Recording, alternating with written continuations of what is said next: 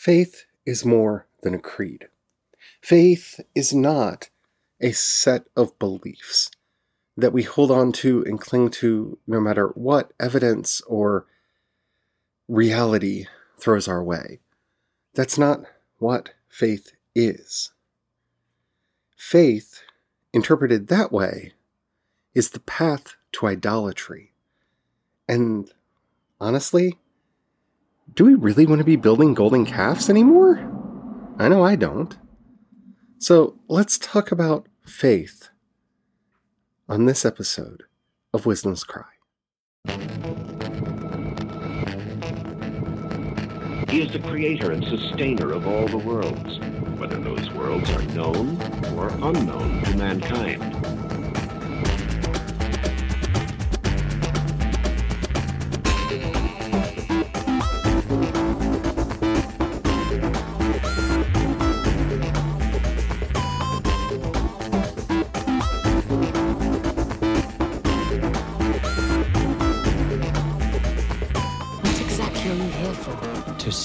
Eyes unclouded by hate. Does not wisdom cry and understanding put forth her voice? Hello, everyone. My name's Charlie. You might know me better as sci fi fantasy writer C.E. Dorset, and today we're going to be talking about what I call faith bundling and how it leads to idolatry on today's show. Yeah. So, what is faith bundling? Faith bundling is a complete misunderstanding of what faith is that's generally done so variant church leaders or cult leaders can maintain control over their followers. It's often done to make money or to gain political power in some way, shape, or form.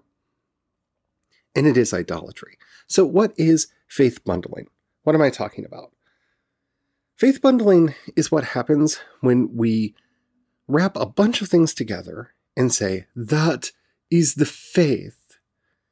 It is only when you believe these certain things in this particular way that you actually have faith.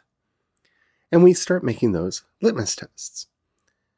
Now, I know what you're saying, but Charlie, aren't you a Christian?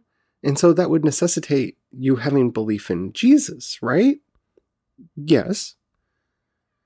But let's think about all of the things that in modern American religion gets lumped together falsely to make what some people believe is Christianity.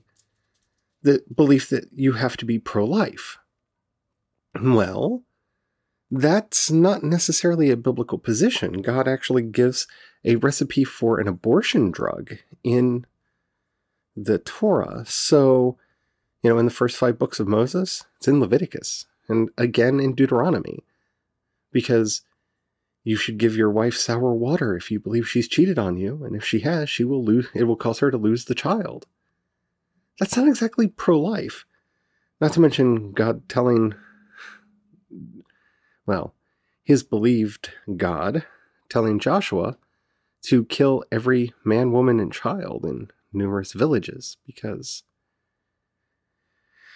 the book of Joshua is problematic.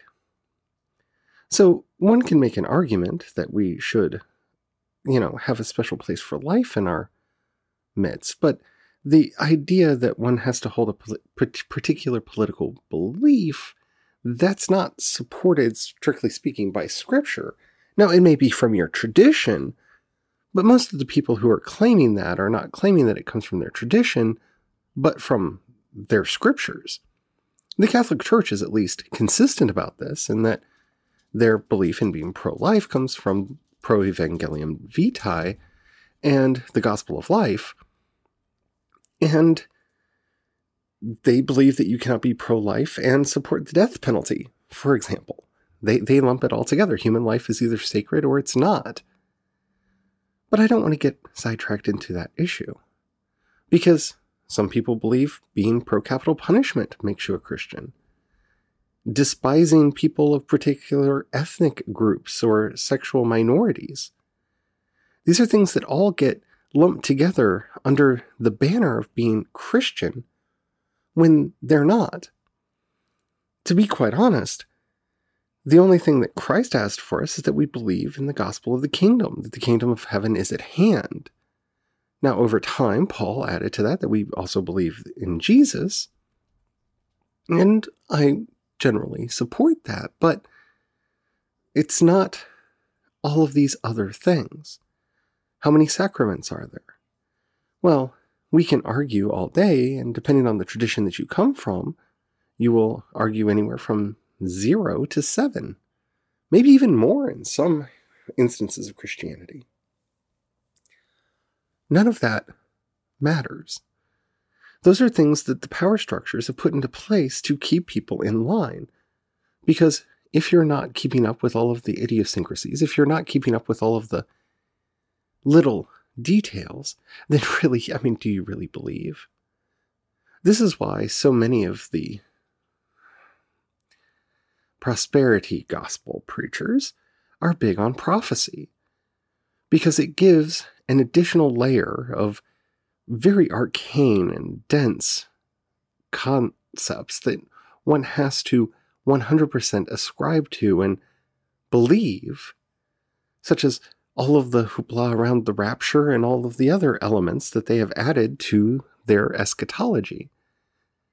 It's tricky, it's difficult, and thus you rely on them to interpret not only the scriptures, but the variant signs that are in the world, even though we are forbidden completely from reading omens. That's not what we are supposed to be doing at all. Like, that's one of the clearest commandments where we are not to be reading omens. But they do, and they ignore the scriptures that say that we are not to be reading omens, or they find some way to justify that it's not reading omens because they're just interpreting prophecy, and thus it's secretly okay. Because even though Jesus was very clear that no one knows the date and time of his return, not even the angels in heaven or the Son of Man himself, you know, we can intuit it because, I don't know, we're smarter than God and the angels? See, all of this gets added to faith so that other people can have control over us. All of this gets added to faith to build an idol that must be worshiped in complete and utter faith. It must be worshiped and followed, and everything that we do must adhere to all of these things that get added. If we don't, then we're not practicing the faith properly. Faith is simple. The writer of the book of Hebrews made it quite clear. Faith is the substance of things hoped for and the essence of things unseen. Faith without works, says James, the brother of our Lord, is dead. So, in a lot of ways, it doesn't matter what we believe, it matters what we do and how we actually exhibit our faith. You see, Jesus said when he comes back, he's going to judge the world based on how they treated the sick and the poor and the imprisoned, not on whether they can answer the questions on a multiple choice quiz, not whether or not they hated the right people. No, we're actually asked to be good to one another. Faith Faith without works is dead. Faith is something that we have to practice and put into effect. And if we don't, then there's really no point in us having it. But see, there's no profit in that. And so the preachers of death who fill the airwaves with their lies and propaganda sell us these ideas of, well, you have to do this and you have to do that and you have to believe this and you have to understand the book of Daniel. Because if you don't, you're not a real Christian. Real Christians don't believe in science. Real Christians don't believe in evolution. Well, why not? There's nothing about faith that precludes any of those things. You see, if you believe science, then you might realize that some of what they're selling you is woo, that it doesn't make sense, and their profits will go down. They will make less money, and oh, how will they live with other gold plated toilets and gems and expensive watches and private jets. You see, this is the problem with faith in our world today. It has been corrupted by the very capitalism it should stand opposed to. You see, faith is about helping the less fortunate. Faith is about helping people. I mean, Jesus could not be clearer. Whatever you do to the least, to those in prison, to those sick, to those who are hungry, to those who are thirsty, you've done that to Jesus. If by your policies or your vote, you are not su- supporting people that are going to take care of the sick and the hungry and the thirsty and those in prison, if you believe that they should be punished harsher and meaner and crueler, Jesus has words for you. And they're not my words, they're not my politics. They're what Jesus said. So if you claim to be an actual follower of Christ, shouldn't you be following Christ and not the people that are misinterpreting him for their own profit? There are so many idols today. There are so many idols today, and they were erected for one simple reason. People realized that they could ensure the success of the policies that make them rich and powerful if they convince others that they're biblical. If you can cover your banality with religious fervor, then people won't look into what you're actually doing. And so they have constructed and crafted these false gods and added so many things that are not in the scripture to them that it's hard nowadays to figure out what is and is not Christianity, what is and is not faith. And I'm going hard at Christianity because, you know, that is my religion. But you can see it everywhere. You can see it in Islam, you can see it in Buddhism, you can see it in Hinduism. If there's an ism, you can see it.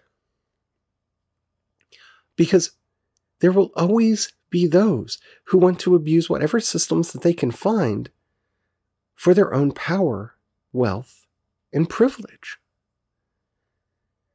And that's the brilliance of the faith that Christ gave to us. Yeah, I can talk to you about the five powers or about this practice or that practice. But none of them are mandatory. They're just helpful. They're the ways that we can get through life better. The faith that Jesus taught us was very simple. We should do to others as we would have them do to us, and not do to others what we would not have them do to us that we should love our neighbor as ourselves, and that we shouldn't commit the sin of Cain by saying, Am I my brother's keeper? Yes, we are here so that everyone can be better off. That's the world that Jesus wanted. And if we're going to claim to be followers of Christ, we need to listen to his words, not my words, not the words of your preachers or priests or saints we need to go back to the source. What did Jesus say? If he taught us to be kind, to be loving, then we should be kind and be loving. But we shouldn't be dogmatic about any of it. Remember, Jesus said that he was sending us the Holy Spirit because there were many things that we needed to know that we were not ready to hear, and that the Holy Spirit would guide us to all truth. Which means that there are things that were once held true by the faith that were wrong. But society could not bear to hear it. Paul did not speak out against slavery, he just told slave owners to treat their slaves well. Paul was wrong. Slavery is a foul institution that needs to be eradicated from the face of the earth. We have learned that. It is a violation of the Golden Rule and of the commandments that Christ gave us. None of us would want to be a slave. And we can see this littered throughout the scriptures, where people were not ready to hear the truth. And so, by making idols out of these words, by bundling those preconceived notions together in a way that institutionalizes power and privilege for a few. We are denying the very gospel of Christ, which was about making things better for the many, about doing whatever we can for the most people. The gospel is simple and it is profound. It is about helping other people. And God is not a respecter of persons. He wants everyone to be better. And that is what we have to learn. That's the lesson. We are all here striving to learn. All of the rules that we find are mere commentary on that golden rule to do unto others as you would have them do unto you. Don't steal because you would not want to be stole, stolen from. Don't murder because you would not want to be murdered. Don't covet because you would not want to have your items coveted. coveted. All of those rules are just commentary on the one. And so everything else that gets added in is mandatory. That's about power. That's about privilege. That's about blinding people from the work that they're actually supposed to be doing. And look, there's nothing wrong with devotion. I partake in many devotions, but I wouldn't say that they are necessary because Christ didn't say that they were necessary.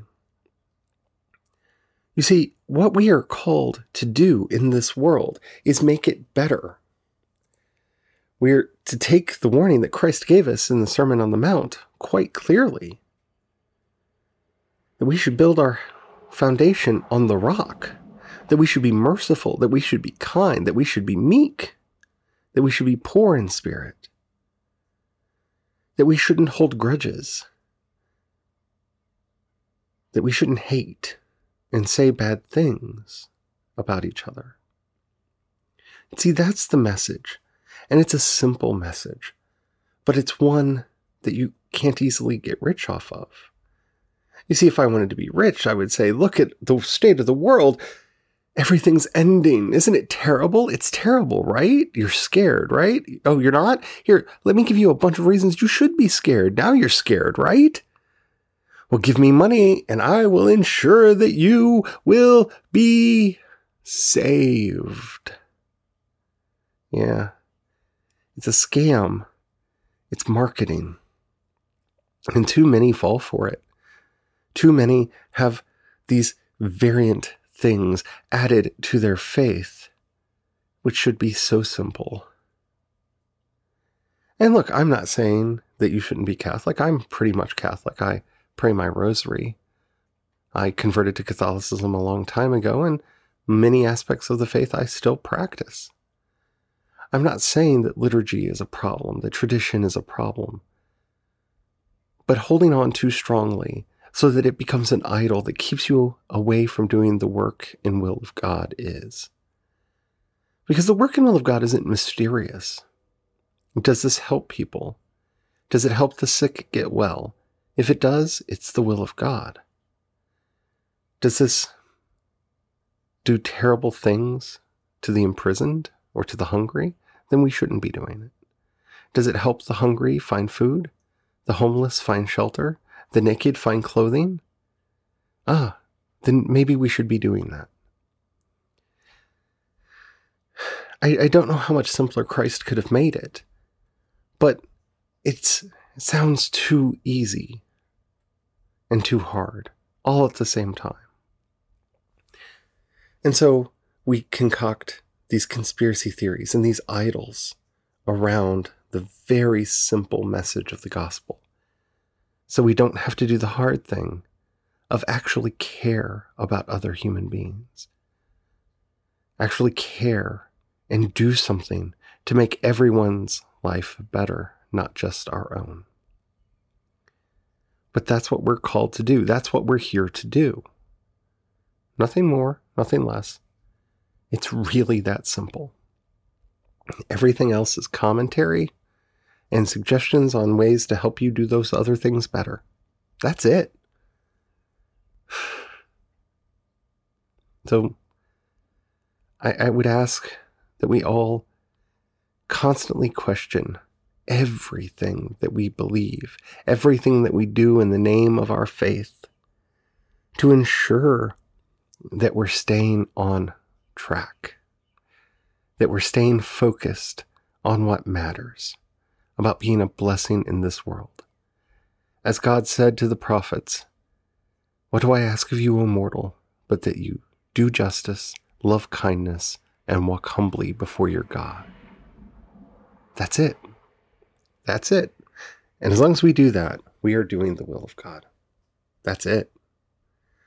All of the other rules are commentaries by men and angels to try to make that other bit easier. I hope you enjoyed this episode. I hope you got something out of it. I normally go into all the things where you can find me over at wisdomscry.com and on Twitter and Instagram and all that. But with everything going on, I'm I'm just going to end with a prayer.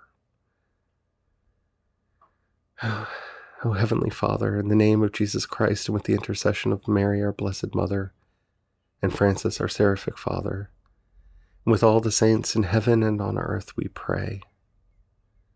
Bless us and forgive us, Holy Father, for we tend to make idols of words that are worse and more dangerous than any made of stone or clay. Help us to find our way to healing and restoring this world as you have called us to do. Give us strength, Holy Father. Help us through these trying times, through these difficult times. Keep us safe, keep us well. Grant some manner of wisdom to those in leadership positions that they will stop doing the wrong things and actually care about our people and help us in our times of need.